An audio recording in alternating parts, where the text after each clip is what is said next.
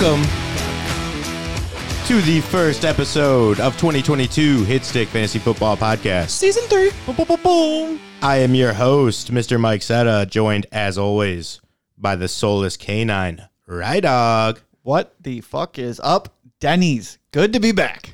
and of course, not the quarterback, Mr. Chris Sims, How's it going? How's it going? Good to be back here in the local Denny's. for uh, sure. The Grand waitress- Slam 2013, baby. I, I hope we don't get kicked out again. The waitress got really mad last time. We shout a lot. Eh, it happens. Yeah. So Well, before we get started, just wanted to remind everybody real quick, follow us, uh, follow us on all the social medias at Hitstick Fantasy on Twitter, Instagram, Facebook, and also feel free to follow us on our own personal Twitters and ask us some questions. I am at Michael underscore Seta. I'm at the real Ryan Long. And I'm at Hitstick Chris. And just to give you guys a little bit of insight here of what you could be missing out on, I mean, we are literally doing a team breakdown right now for one of our listeners. He messaged us a trade question, and our response was literally DM us your team and DM us the team you're working with. And we were going to literally dive into the dynamics of that and try and work out a good trade for him. So that's the kind of help that you can get when you come on over to the Hitstick Fantasy Twitter page. Of course. And for any long form feedback, questions, recommendations, you can always hit us up on email at hitstickfantasy at gmail.com. Uh, yeah, business inquiries. We are always looking to grow. So, first things first, how's everyone doing? Are you asking us or are you asking the listeners? Because I'm doing great. I am living the Well, well, the listeners dream. can't respond to us, so most, mostly. They can, but it'll be a few days till they get back. Yeah. Um, no, it's it's so exciting to be talking fantasy football again. It's so exciting for football to be in the first stages of being back. You know, free agency just happened. The draft is literally a week ago. We are we are back to moving. We are players are on their new teams. Players are getting their big contracts. The season is going to be announced in the next week or so uh, when people are playing. I am hyped. Yeah, you ask a five year old how he's feeling the day after Christmas when he got every single toy he wanted on his list, because that's where I'm at right now. Because the NFL draft, that is Christmas. I remember that entire day. You get, I got home, turned on the TV, got ready to watch the first pick, and next thing you know, it was just freaking out, man. Yeah, that's where I'm at. Yep. Well, I'm as excited as you guys. I'm just I'm actually more pumped that like football is a full year round kind of sport at this point. The best sport there is. you know, like before there was a little bit longer of a break in between the draft and the combine and everything. Now it's like year round. You can just follow listen to football guys all day. So I'm all about it for sure. I'm also quite a big fan that it seems the NFL owners and coaches are also taking quite a liking to playing fantasy football because with all the offseason trades that we've been seeing, they're playing fantasy football. like, Now, you would think our boy Steve was running some of these teams. yes, yeah, absolutely. So, I Mostly mean, the Jaguars. Yeah, the, the Raiders are like over there, like, well, I got Adams on my fantasy team. So, call mortgage the future. How many first round picks do get that man over here? Like, they didn't care.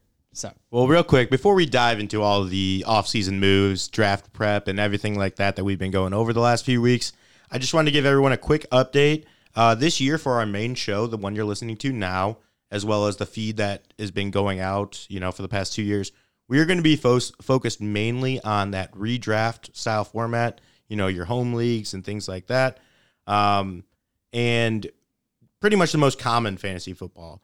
But we also have some big plans this year for you guys, and we're going to be adding a couple new shows to our repertoire, as well as some new members of the team. So I'm going to let Chris kind of go into that for a little bit. Yeah, so for anybody out here that is um, head over heels in the dynasty community, like uh, myself here, who is just completely, totally lost in the sauce that is known as uh, Dynasty Fantasy Football, we got a brand new show just for you. That is the Hitstick Dynasty Fantasy Football Podcast. You can find that on all of your favorite streaming platforms, same way you find this one. We got um, some great co-hosts, some great behind-the-scenes guys that have been doing a little bit of stuff for us here and there. You've probably heard them on this podcast as a call-in before. Um, you know, but definitely tune in there. Get, get yourself caught up on all the dynasty content. If you want to know, you know, a lot of, we're going to be diving into a lot of, you know, just the breakdown of this draft upcoming, just moves and stuff like that, just throughout the season. There's just, it's all dynasty all the time. We got a few other shows in the work for you guys too that are going to be, you know, maybe if you're into the betting side of the world, just uh, just stay posted. So, but there's definitely big things in the works here for all the members of the Hit Squad, and we can't wait to dive into all this stuff and debut these things and you know show it all to you. Yeah, make sure you guys are, like we said before, following us on all those social medias for all those updates that are soon to be coming. And there is actually a few episodes live of Hitstick Dynasty. So if you want to dive into, you know, what to do in these rookie drafts coming up, get at us. So You guys ready to jump into it? Yes, sir. yes. Play that funky music, white boy.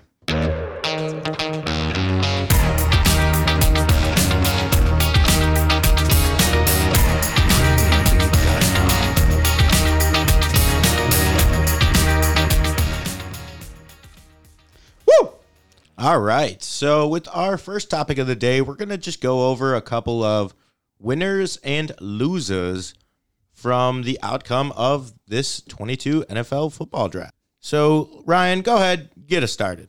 All right, I'm going to get us started with somebody that I'm sure most of our listeners know that I probably would have been a fan of had they been in the league sooner, and because I'm a huge Dalvin Cook guy, and I am a big, big fan of his younger brother, James Cook. I'm excited to talk about this one because I'm pretty sure that there's somebody at this table that doesn't fully agree with you. So Hey, that's understandable. He's not, you know, the most prototypical NFL running back. He's not built like a bruiser. He's not anything like that. He's a pass catching back by his build and by his mechanics. He played at Georgia where he was with a couple of other great running backs that kind of hindered his uh, amount of opportunities, but he still got second round draft capital. And he ended up on the team that we all wanted all of our favorite running backs to end up on the Buffalo Bills. sure. Uh, what Buffalo has, head coach has been planning to say is that he wants to cut back on Josh Allen running the ball. He wants to protect his quarterback, his you know hundred million dollar quarterback. He doesn't want him to get hurt. He's trying to win Super Bowls. So Josh Allen, if he's taking a little bit back in the running, there's going to be some more opportunities for their running backs there. And the running backs there previously not very great. Devin Singletary has been very middle of the road. He's uh, solid, you know, between the tackles guy. He can maybe break one or two off a game nothing too great, nothing that's shocking, especially for fantasy purposes. Enter James Cook, who has a big pass catching work, but can also handle a little bit of between the tackles. He's in line for good opportunity right out the back. One thing we did know was that Buffalo was heavily chasing after J.D. McKissic this offseason, and they had him essentially signed to a contract before Washington came and pried him out of their greedy little hands. So they were they were clamoring for a pass catching back, and they found one in the second round of the draft in James Cook. So I'm very very excited to see what he can do this year. Yeah, honestly, most of the things I agree with. There's a few things that I do disagree with a little bit. I agree with the fact that Devin Singletary isn't a great fantasy football back, but he's still a pretty solid NFL running back. And that is my biggest concern when it comes to James Cook. I think he has the upside, no doubt, um, to if he does take over as their lead back there to be a fantasy superstar. I just, I, I just, it worries me. He's not, he's not a guy. He's a guy I'd feel comfortable taking early in rookie drafts, uh, taking a shot on a little bit later in you know the redraft kind of process. But he's not a guy that I'm as hyped on as a Breece Hall or a KW3 or any of those guys. Which is deservedly so. He's not as talented as those two guys. So where in your rookie drafts is a realistic place that you think James Cook's going to go? Because off name value alone, but just based on who his brother is, he's probably going to get reached. I mean, I've seen people literally was- talking about him at the 103. I was planning on reaching him in the second round before his, you know, his landing That's spot up to his draft capital. You're right, it's not happening now. But the lucky thing is, so many great wide receivers went in this draft that they are going to be picked ahead of him. And there are two fantastic running backs who ended up in not the best opportunity, but not also horrible landing spots, who are going to go probably number one overall in Breece Hall and probably three or four overall at worst in Kenneth Walker. So you're going to get James Cook in the back of the first. Let- Let's let's play a quick game of find the line. Or would you uh, do James Cook over any of the quote unquote big name receivers such as Garrett Wilson, Jameson Williams, Treylon Burks, or Drake London? Nope, Any of them? No, What about Chris Olave? nope. nope. What about Skyy Moore and, or George Yes. Kip, George Pickens? That's that's where you can find you you can find his sweet spot is kind of right right in that area. Which is why Now- it's nice about James Cook. You can get him at the 108, the 109, the 110. If you're a good team and you know, like maybe you're just a little light on running back, that is a great pickup. Now, just one last kind of comment here. Another running back got a you know later draft capital, but is somebody that is kind of rising in stock. Somebody that we're not really going to talk about right here. He's going to be definitely highlighted on the Dynasty podcast. But Dameon Pierce, would you prefer a guy like that who has a wide open opportunity to command the entire running back room, a little bit more built to be a three down back over in Houston, probably going to get a bigger workload, but James Cook over in Buffalo probably going to get more efficient and effective tar- targets and touches. If you're playing in PPR, I'm going James Cook. Okay. If you're playing in half or standard, yes, Pierce has the upside of, you know, he might be on the field at all times, which is, you know, okay, but he's in a shitty spot. You know, that Houston's not fantastic at all at any point of football. But opportunity is king Opportunity is king. at the running back position. So if he ends up being great, you know, he's a second round steal. But no, I'm still going James Cook in any full PPR format or even half probably still James Cook. Yeah, I think I'd lean more towards maybe getting one of those, you know, bona fide stud receivers and then, you know, taking a couple swings at some Oh, yeah. running backs later. Stud stud receivers get first Oh, uh, there's cream of the great- crop for me. great receivers in Yeah. this class. I'm not reaching on James Cook at 105 just because you know he's there. I'm I'm still going with those stud receivers. I love those guys. Well, speaking about some rookie running backs, I'm going to go ahead and dive into my number one winner of the NFL 22 draft, and that's Mr. Kenneth Walker III, KW3, who is honestly one of the more complete backs in this draft. The only one who I can consider even better than him is Breece Hall, and I think KW3 landed in a perfect spot. The scheme is perfect fit to him.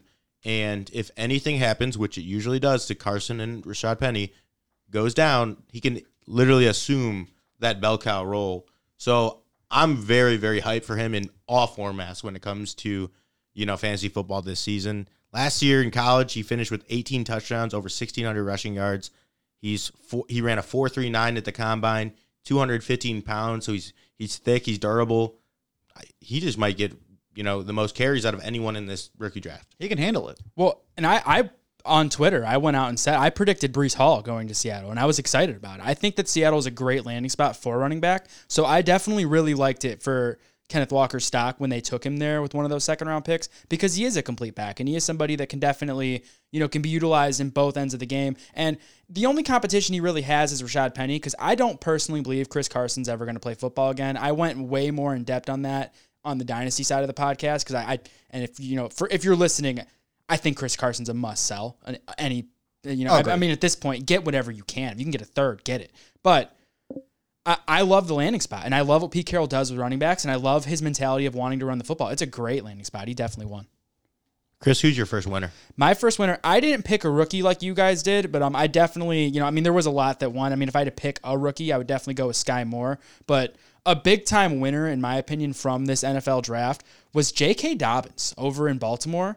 They did not, which there was a lot of rumors, you know, his stock's been kind of up and down a little bit here for this offseason in the sense that, you know, he, they've been linked to Melvin Gordon. And, you know, it kind of makes sense because they did kind of need somebody. They had Gus Edwards and J.K. Dobbins both go down to bad um, ACL injuries last season. So just to make sure, like, they definitely had to bring somebody in. And I was a little bit concerned that they were going to address that during the draft. But this is more than just the fact that they didn't for J.K. Dobbins. J.K. Dobbins is a clear cut winner for the simple fact that look at what Baltimore did during this draft. They traded away Hollywood Brown. If that's not an indication that they want to run the shit out of the football, I don't know what is. Then look at what their draft picks were. It was pretty much all offensive line and defense. Those are two things that bode very, very well for a running back. I, I think this is a clear cut sign that Baltimore has all the faith in the world that J.K. Dobbins is going to be 100% and going to be ready come beginning of the year. And they plan to turn him into what they drafted him to be and that just, you know, basically take over that heavy bulk load of the carries there and just dominate. I think it's a boost for Gus Edwards too, if you're a Gus Edwards holder in a dynasty league or something like that for the handcuff version, or like even if in a redraft, if you want to slap him on your bench with your last pick as one of the better handcuffs in the league. But I'm looking at what the team did and the moves they made, and it's just very, very obvious that they're intending to run the ball as much as possible, and all the moves they've made have definitely supported that. So I think that Dobbins is going to be locked and loaded and ready to go to get the opportunity to be what we thought he could be. Yeah, I think the the only concern when it comes to Dobbins is the same concern everyone's going to have is how does he recover from that injury? How does he come back? Does he come back as a form of his former self or does he come back with a little bit less speed, a little bit less cut moves and you know things along those lines? So that's just something you got to weigh when you're, you know, going out and drafting J.K. Dobbins early. Yeah, we'll get a good i- we'll get a good idea of it during training camp and stuff. Well, it's also important to note that he is way under the age where you should be concerned about something like an Oh, yeah. ACL tear. With the way medicine is these days, usually players under the age of 25, which he's well under, they have no issues recovering from that ACL tear. So, All right. Well, I'm going to go ahead and jump into my second winner of the day for the draft. And it, it kind of takes a similar, uh, you know, aspect that Chris had with his uh, running back, and that is Mr. Darnell Mooney to the moon. And this this is one of my favorite young receivers in the NFL. And a lot of what Chris was saying about J.K. Dobbins, they didn't really address any running backs for him. They didn't address us anything when it comes to pass catchers in Chicago in the draft. anyone they added throughout free agency are guys who I, you know, you you've barely heard of. They're on the bottom of your dynasty rosters. There's no one very special. You know, as bad as a season as Allen Robinson had last season, when he played, he had five and a half targets per game. Mooney finished with 8.2 targets per game. You can easily see two out of those five targets going to Mooney. And even if the Bears are bad, even if Justin Fields isn't progressing into a stud, you know, year two quarterback, a guy getting 10 targets a game, that's something I'm going to be all over any day of the week. Yeah, he's definitely a very safe receiver, especially with the moves they made, like you said. Uh, Mooney, he was a big shock to me last year. I was all over Allen Robinson, as our listeners probably know, as you guys know personally. I owned him in every single league. I'm a big Allen Robinson truther, and he he hit the dust hard last year. Uh, Cole Kmet is going to be amazing this year, but Like Cole Darnell Mooney is going to be he's going to hover and he's going to be a certified wide receiver too. He has to be. Yeah, I mean, when you when you finish with over 140 targets, you know, with a poor like, you know, as as as much as I love Justin Fields, he didn't have that great of a rookie season. So you can, you know, assume him getting a little bit better at that position, as well as a you know a veteran receiver with the AR-15 gone. You know, I'm all over it all day. Ryan, who you got? All right, my second winner is a little bit of a shock. It's Mr. Jameis Winston. I think he won big on draft day. Uh, biggest thing was the Saints didn't address the quarterback position at any round. They said, you know what, we're riding with our two-year, $28 million man, Jameis Winston, famous Jameis. Uh, and he he can be solid for fantasy purposes when he plays.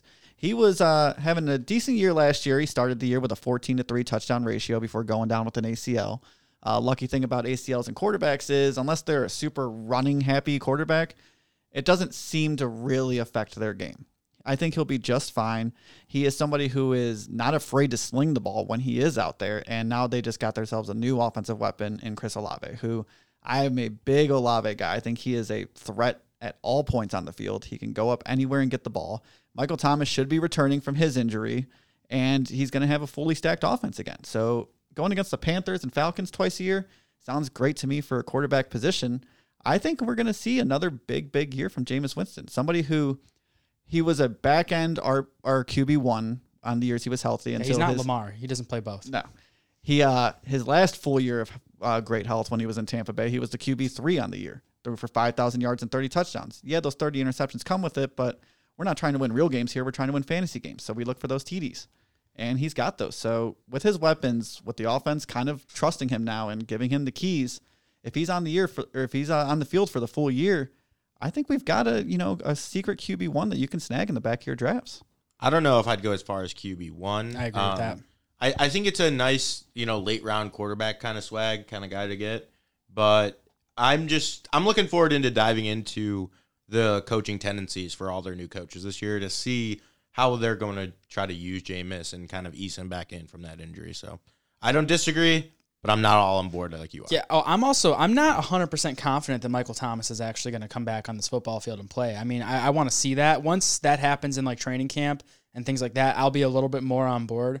But um, I, I you're not wrong. He definitely won. I mean, getting Chris Olave. Chris Olave is a very dynamic and a very good receiver. He's very fast, great route runner. He's not going to really do too much after the catch, and I do have some concerns with him of getting off the line. I think he's going to get beat on the press quite a bit in the beginning of his career. So he's going to need somebody like Michael Thomas to come back and be on the field for those first six to eight games just to kind of let him get his feet wet in the NFL. But he, you could, you definitely can't argue that he's a great prospect and what the Saints did in general. Plus, he's got Kamara. There's a lot of upside there. The only thing I will say is what you highlighted right there with we don't want him to win NFL games. We want him to win our fantasy games. From a dynasty perspective, if I had Winston in any form of a super flex league, this is probably a decent time to shop just because I don't know if there's long term security there. But from a redraft standpoint, as a quarterback, you can get kind of in those mid later rounds. There is certainly a lot of upside there. So I definitely think you're right. All right, Chris, who you got for your last winner of My- the day? My last winner is a guy that you two despise, and I I don't I don't blame you for despising it, but you can't deny the fact that he is a winner from this draft, and that is Mr. Zach Wilson, quarterback for the New York Jets.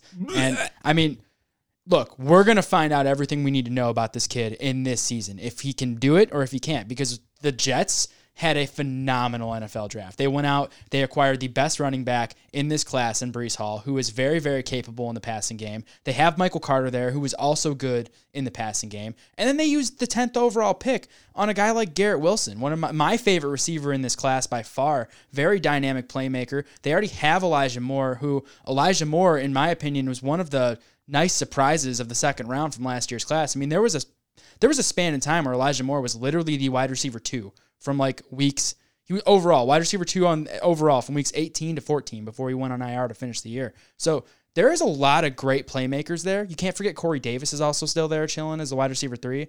If this kid has anything whatsoever, if he was 75% worth of what they spent on him in draft capital, I think that Zach Wilson, you know, we're going to see it this year with the weapons that he has. And in terms of like a super flex standpoint, he's not a bad person you can get at the back end of your rounds. Or if you're one of those teams that likes to double up on quarterbacks and get like a security one, you can probably get Zach Wilson late in your drafts and just see if you struck gold. And every because every year there's that one quarterback that nobody expects to just break out. And you know, with the weapons that he has, he could possibly be one of those guys. So I think that we're going to really see what he's made of in the 2022 season. I think we should have our first bet of the year. I'm down.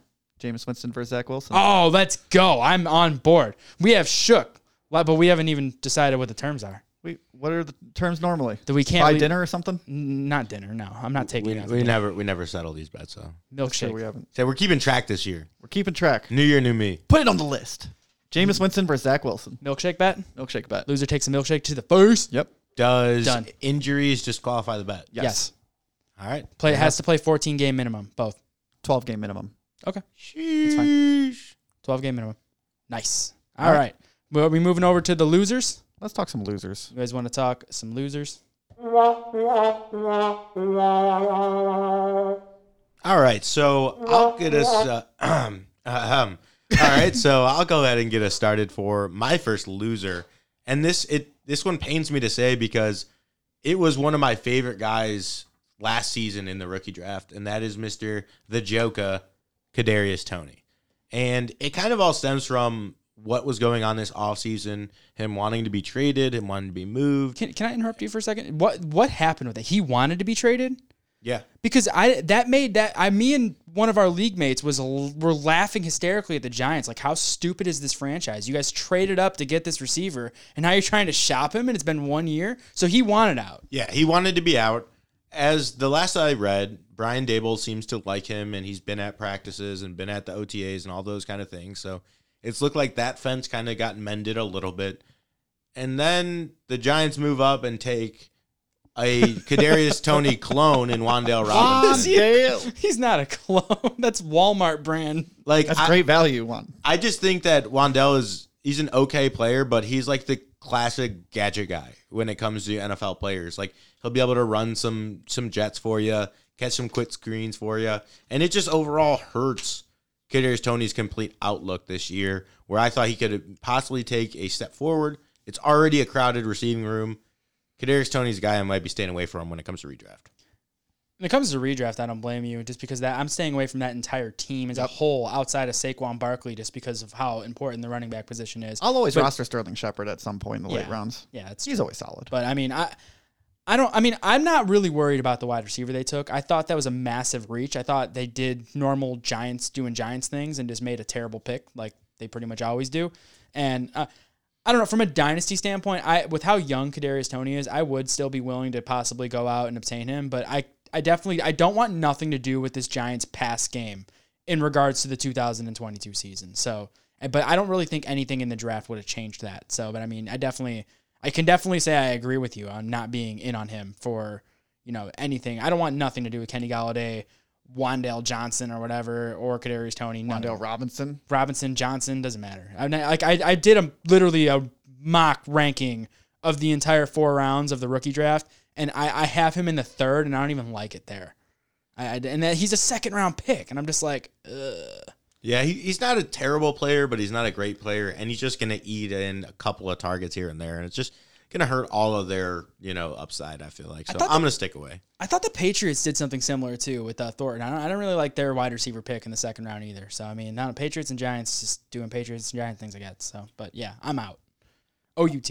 All right. As well. Chris, who's your loser? So it goes without saying the obvious loser of this draft is Michael Carter for clear, obvious reasons because Breece Hall went there. I just wanted to make sure that was an honorable mention. We don't really need to go too far. In We don't. Breece Hall, great running back, comes there. Michael Carter, fourth round running back previous year. Do the math yourself. It's not looking good for him. Maybe flex play at best. But somebody that really did take an L during this draft, and I was worried about it pre-draft. I even talked. I've been talking about it with a lot of my league mates and stuff. That was DeVonta Smith rookie uh, pick from last year, a very sensational receiver. I wasn't he was the Heisman winner, correct? He was. I mean, it's t- which I I mean, I love the kid, I do, but like the Eagles went out, they traded for AJ Brown, as we all know, which was a huge day one surprise. Tra- put Jaws on the ground. like 10 minutes after Hollywood Brown went to Arizona. yeah, I was pumped because I That's the craziest Hollywood- wide receiver year ever. no, I was so excited. I'm like, oh my God, Hollywood's a Cardinal. I have him in the league. I'm pumped. And then I see AJ Brown traded, and I'm like, what the fuck? I was pissed.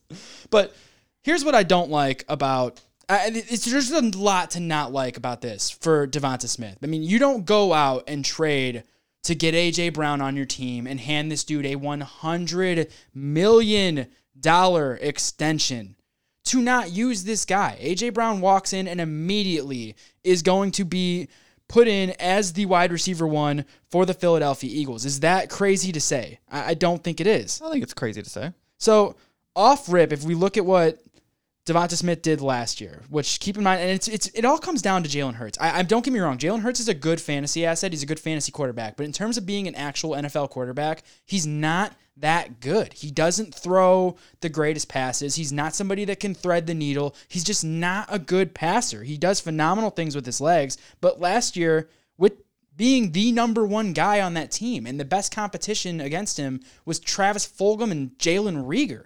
He could barely keep DeVonta Smith in wide receiver three territory. He finished as the wide receiver 29. Hey, don't forget about my boy Quez. I mean, that okay, but I, I actually kind of like Quez. I think Quez is a decent receiver. But moral of the story is DeVonta Smith was the clear cut best receiver on that team last year. Now, here's another thing I don't like. That coaching staff has not changed at all.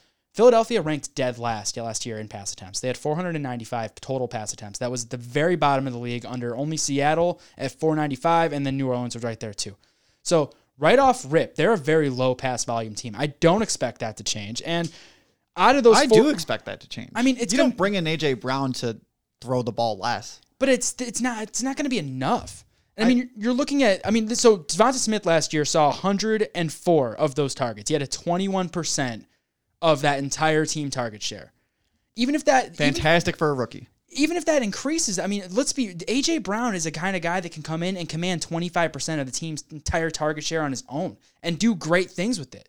And they they brought him in to do that. That's the reason why they went out and traded for him. So I just I don't like DeVonta Smith. I think at this point in time he is downgraded to I, I would say a flex play at best. It's still going to be even if you uptick the pass volume by a little bit, uh, uptick it by 15%, you're still in the bottom 10 of the league. And AJ Brown is the kind of guy, he's very dynamic with the football. Once you get him that ball, he can make he can make plays happen. This is a guy that can house plays at any given moment, taking away the entire field, taking away scoring opportunities for DeVonta Smith. I just I think he was a massive loser from this trade from this draft, and I, I'm completely off him in redraft. Dynasty, I'm going to hold still because he's young and he is a very very good football player. But I don't want nothing to do with him in the 2022 season. I'm the complete opposite. I think getting AJ Brown kind of helps DeVonta Smith. I think having somebody on the opposite side of the field who is going to command, you know, the best corners from every team is going to give DeVonta Smith, who is his biggest strength, is the fact that he can route run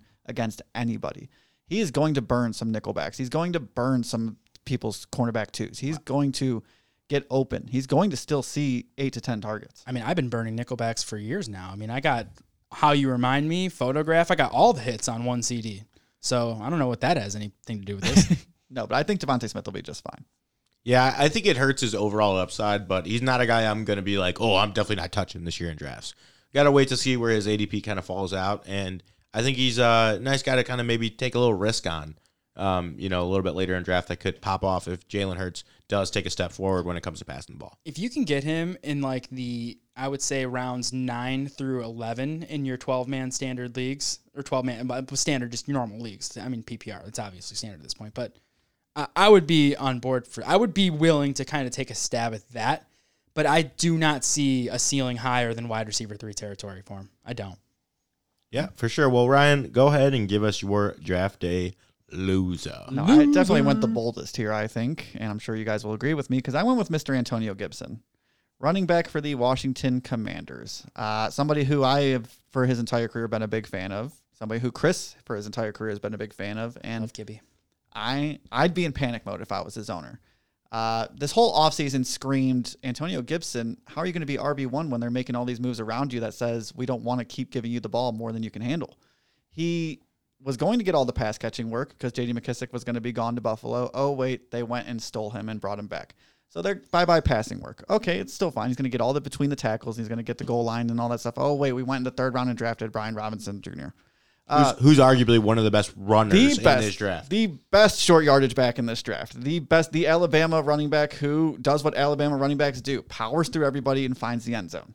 So now his upside is what, a couple rushing yards a game, because the touchdowns are going to have to deplete, the pass catching is going to deplete. He's going to be limited to like an RB two type of territory, and that that scares me for somebody who had top twelve upside and people were paying top twelve prices for. I, I honestly, there, there's not much I can add to that, Ryan. I definitely agree with most of Oh, that. for I sure. can add because I disagree. I, I, I know I'm you did. the same. Spe- I mean, look, you're not. Last year, this dude had.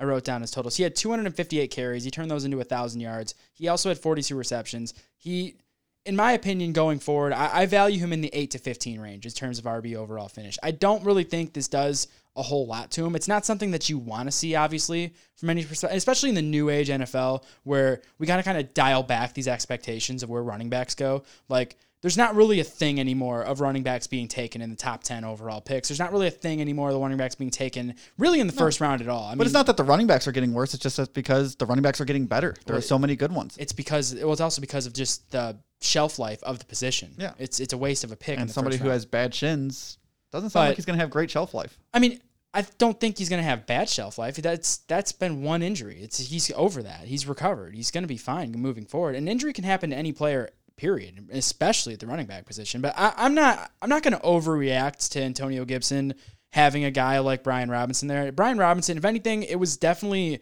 a blow to Brian Robinson stock because that was a running back I liked and I wanted to see him go somewhere else. But I do think that this Washington team is still going to put him basically in the role of the workhorse running back that they have been for the last few years. And I still see Gibby getting, you know, his anywhere between 200 to 30 to 250 carries. And he might, his pass catching work might get dialed back a little bit with the JD McKissic thing there, but I still th- see it being in that, I'd say, probably 40 to 50 target range. And he's going to do his normal in between RB 8 to 15 stuff. And that's, I don't think it'll be normal RB 8 to 15 stuff. I think we're looking at RB 15 to 20 stuff at, yeah, I'm at not, a I'm ceiling. not there. I can't see that. I don't, because the touchdowns are going to deplete. I mean, do you, okay, let's find the line. Saquon Barkley or Antonio Gibson? Saquon Barkley. Really? Yeah, definitely. That's insane. You guys are crazy. there's there's no one to take any snaps away from him. It doesn't matter. There's nobody there to And protect Sa- him. Saquon is a more talented running back. Yeah. I don't think that he is right now. with- Oh, he is. I mean, he definitely is. He has. I mean, you could say the same thing about Antonio Gibson. You know, this is Saquon Barkley's what third or fourth year now in the league. I think it's Barkley's fifth. So It's going to be Barkley's it's going to fifth. be Barkley's. yeah, fourth. so he had four. No, fifth, I'm pretty sure. Regardless, he's had a couple seasons in the league. One season he was dominant. Another season he was banged up all year. The last season he was in and out. What if this is Antonio Gibson's year? He's all out, he's out all year because of his injuries. Like you, you never know when it comes to injuries, but lower leg injuries are scary, especially when it comes to running backs. Yeah, but Gibson, I mean, he, he came back from that injury already and played phenomenal. He was the RB2 he played all year, but he lived every week up until the last minute on the questionable tag. Once he got over that, uh, they sat, I th- I'm They, pretty sure they he shut never him down got over it. All right, I got a quick question for you, Ryan. Yes. Let's say you have Antonio Gibson, right? And you're looking to make a run this year. And So you, it's a dynasty you- question. Yeah, and you, you package him up with, you know, someone's second option at receiver, like Tee Higgins or something like that. Oh, Would you, did go ahead and trade Gibson and Tee Higgins for a bona fide number one fantasy football player in CMC? In CMC, yeah. In a heartbeat. That's an easy trade. Uh, I- I fair would- enough. yeah. I would do that now. I mean, that's You would do that's- that too, about like for a sure. That's a top five bona player. fide like wide receiver one like Justin Jefferson. Yeah, I wouldn't have done that trade now. The, there, things have changed. It does do. I wouldn't. I shouldn't have done that trade. Period. You shouldn't have. But it is what it is. You make moves, you win some, you lose some. It happens. I didn't lose. I got Tee Higgins still, and I love Tee Higgins. You'll be talking, I will be talking about Tee Higgins on this podcast all off season long. So, Hey, I love Tee Higgins, but it, it sucks when you're you're capped out. It's kind of like when we would talk about Robert Woods and Cooper Kupp. Like without one going down, it's hard to see the other one fulfilling that top ten spot. wow. And so, I mean, that's just where it is. But you guys got anything else when it comes to draft days, winners and Yeah, but let's just agree to disagree because we, for time purposes, should probably move forward. Correct. All right. Daniel right. Gibson's done so. Not really.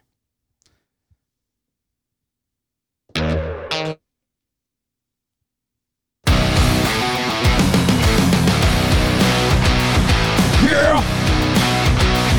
Oh yeah!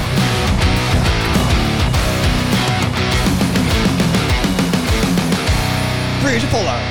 Yeah! Alrighty, for our second topic of the day, You know, Kyle gonna, thought that was part of, like, the Yaz were part of the song.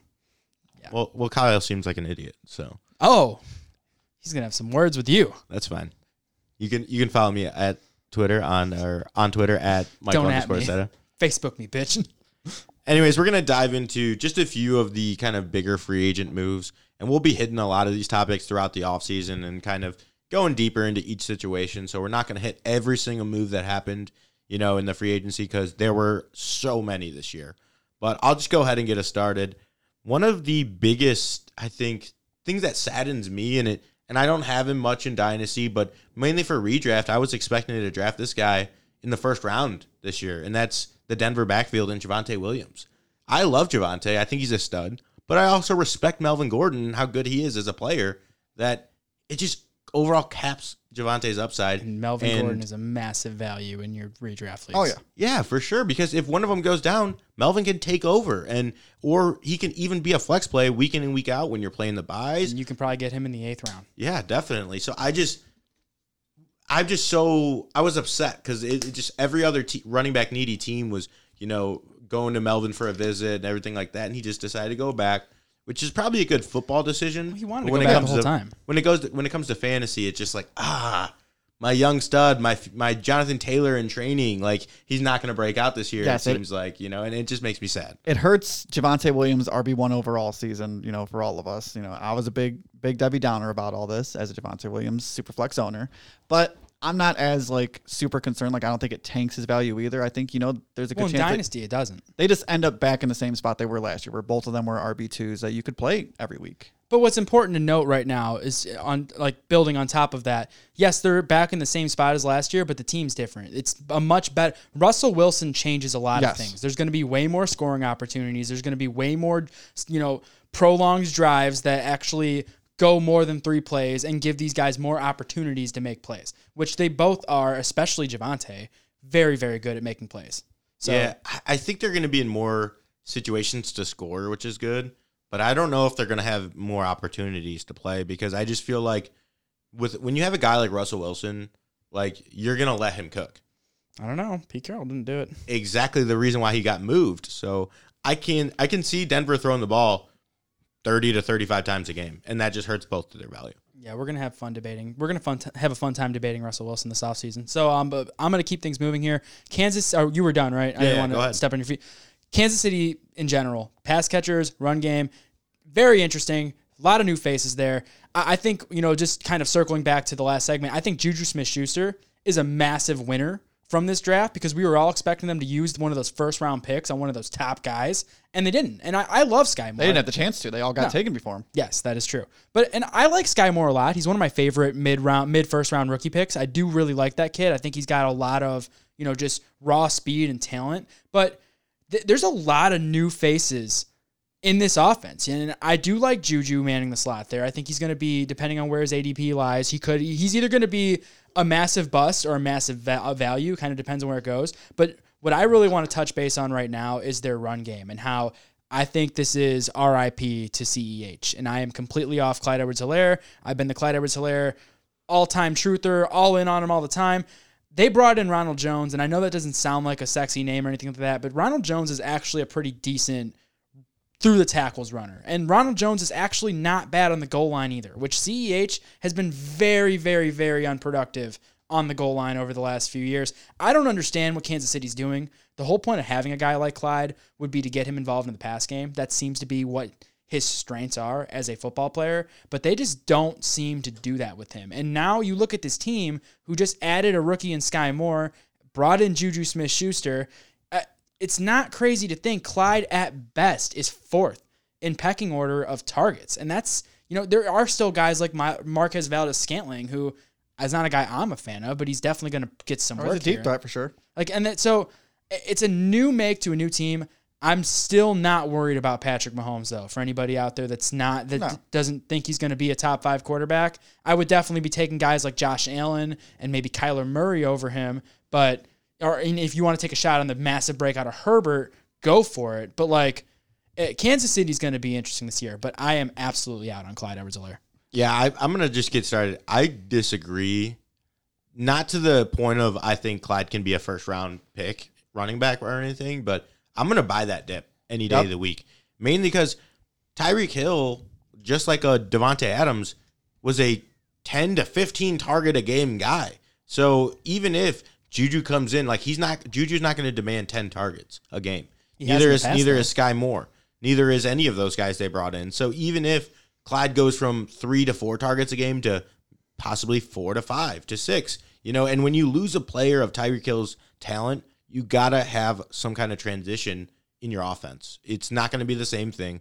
So I think they may feature Clyde Edwards-Helaire in their you know passing game, in their run game this year, and Ronald jo- Jones cannot catch the football. No, he can't. So That- that Can't that- hold on to it either. I think that, like, I don't disagree with a lot of what you said, Chris, but I still think that seeing where his ADP falls out, I'm willing to take that risk to finish in Would the you take him in the third? I, I think he, he's a nice. that's probably where he's going to end up. if he gets up that high, that's that's going to be a ballsy choice. Now, if he drops any farther, I mean, you had guys last year like like Josh Jacobs and David Montgomery going in the fourth, fifth round. If he's in that kind of range, I'm definitely taking the upside with an explosive offense I feel for like Chiefs. Jacobs went. Jacobs was a little earlier. He was in the second, but you know, David Montgomery and Devin Singletary and stuff were that's probably the range that Clyde's going to be in this year. So that begs the question: Clyde or Montgomery and Oh, Montgomery, Singletary. Montgomery for sure. Um, I, I mean, I wouldn't really. I don't think it's fair to put him versus Singletary. I don't think they're in the same. But honestly, oh, that's a, that is a tough one. That's that's actually a really tough one. So maybe it is a good one. Um, I'm gonna go Singletary, but because I'm out on Clyde. Period. I've, he's the man has burned me too much. He's on my never again list, right there with Dalvin Cook and throwback player Doug Baldwin. So I'm going Clyde. Yeah, out of 10 I- days. Yeah, I- I think I'm going to go Clyde based on just the overall the confidence I have in the alone. offense. Yeah. yeah. Clyde or Zeke.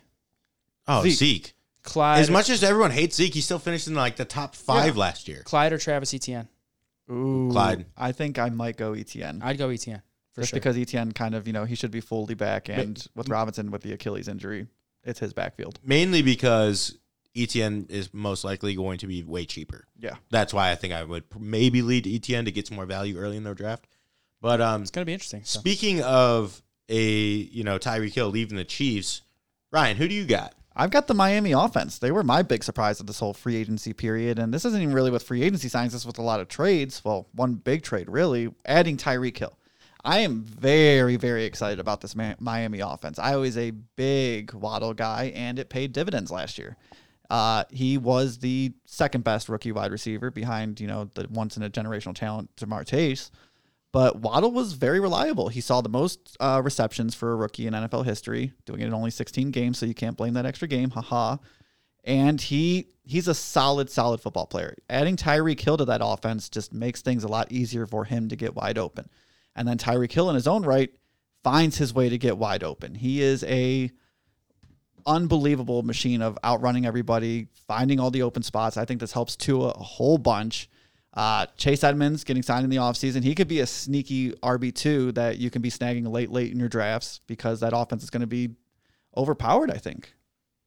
Yeah, Yeah. I don't. I don't blame you at all. Yeah, th- th- it's it's going to be exciting to see what happens in Miami because they got a lot of new acquisitions. They got a new coach, so I think it kind of hurts Tyreek Hill's like number one receiver value. It does. but but I definitely don't hate a lot of those players on that team. Do you have any concerns about Waddle? Uh, no. Do you, you think they can both thrive? What do you? What's a realistic ceiling for Jaylen Waddle? Um, I would say maybe a little less than what he did last year, but you know, I still see him seeing 100 targets and you know, pushing Give me a range though. I could see him finishing. wide receiver 18 to 24. Okay. Is there a world where Waddle plays where finished is better than Tyreek Hill, not counting injury? I think no, there is a world where that no, happens. no way in hell. I think Waddle's uber talented, and he was drafted that high for a reason, and he played that high for a reason last year. He is a very, very good wide receiver. Well, here in Cleveland, we do have a thing for loving receivers that like to play high. So, but Hey, oh, anyway, Anyways, uh, we're so- gonna dive in a lot. I have a lot to say about Tua on future episodes, so don't don't worry. We'll be definitely diving deep into this topic pretty soon. tank for Tua. For sure. Well, I got a quick one, and this one's pretty self-explanatory. This is for the Las Vegas pass catchers. Davante Adams goes there for a first and second round pick.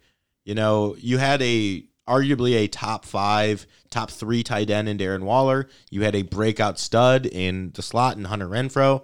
So a lot of those guys were, you know, a little bit cheaper than the top top guys, but they were still valuable when it came to fantasy last year. And I know Waller was a little bit banged up, but he's still a freak of nature.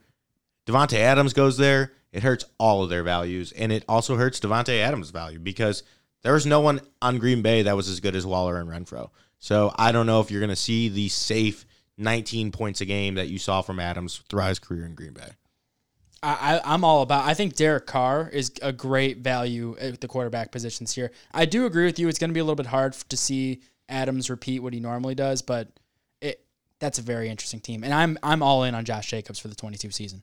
Ooh, I'm off Josh Jacobs for the 22 season. Oh, he's going to have more scoring opportunity. That offense is going to move better. I, I uh, Davante Adams opens a lot of things up for him.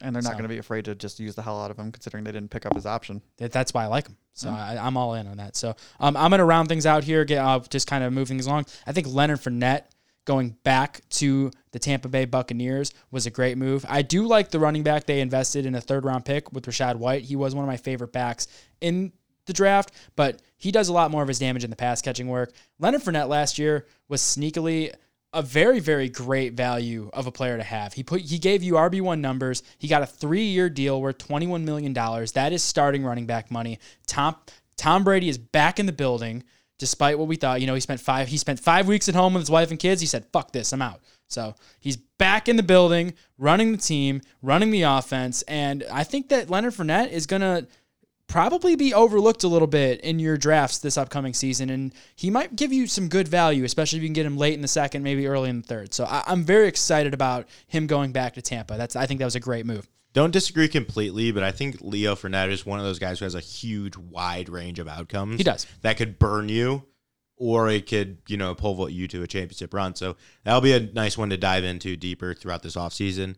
Ryan, finish us off. I'm going to finish this off with the hometown team, boys. The Cleveland Browns. They have revamped their offense this offseason. And one thing the Browns have been for the past five or so years is a fun football team to watch, playing some competitive games, winning some games for the first times in our lives. But they haven't been great for fantasy purposes. Uh, they might have had Chubb and Hunt, who the team Chunt both finished in the back end RB1 to high middle end RB2 territory, but they just they kind of capped each other's upsides. So for fantasy purposes, not a lot of Browns are on people's rosters, but I think things are going to start changing moving forward with the addition of Deshaun Watson, who every year he's been healthy and played a full 16 games since his rookie year, was a top five quarterback. He has fed his team. He is a reliable starter. Now we get the addition of Amari Cooper, who is a solid wide receiver two floor. As long as he stays on the field, As long as good. Exactly. I'm curious about the upside of the other wide receivers that we currently have on the roster as of this recording. uh, Donovan Peoples Jones and our recent draft pick in the third round, David Bell. David Bell is a super value in the early second round picks of your rookie drafts for all you dynasty players out there. There is a lot of what ifs and high upside on this team that I am very, very excited for. And to cap it off, Mr. David Njoku is finally going to see that tight end one upside that he has so long deserved. Deshaun Watson was great at finding Mr. Jordan Akins and such in the end zone. And David Njoku's best spot is in the end zone. So with Austin Hooper gone, and Joku assuming the tight end one responsibility, got that franchise tag this year, getting that 10 mil, I, I think there's a lot of big ceiling opportunities on this team. Yeah, the, the only thing is the elephant in the room is how many games will Deshaun Watson be out?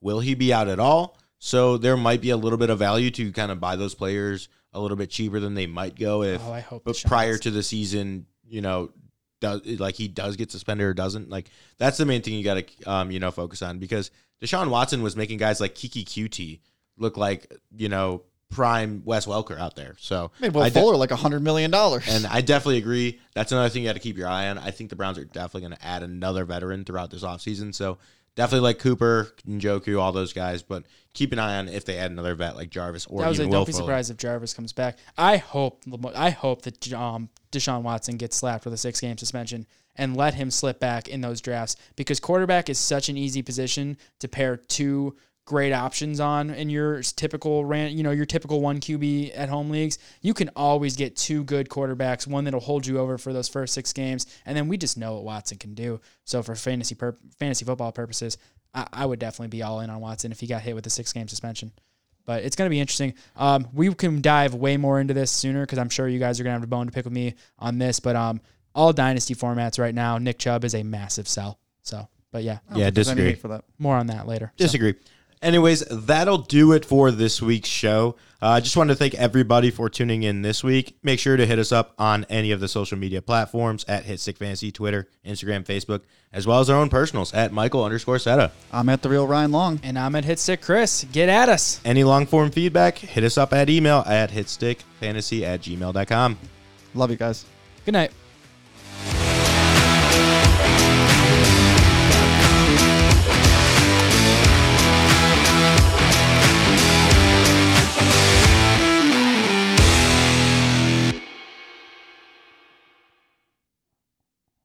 Fuck you, Corey Long.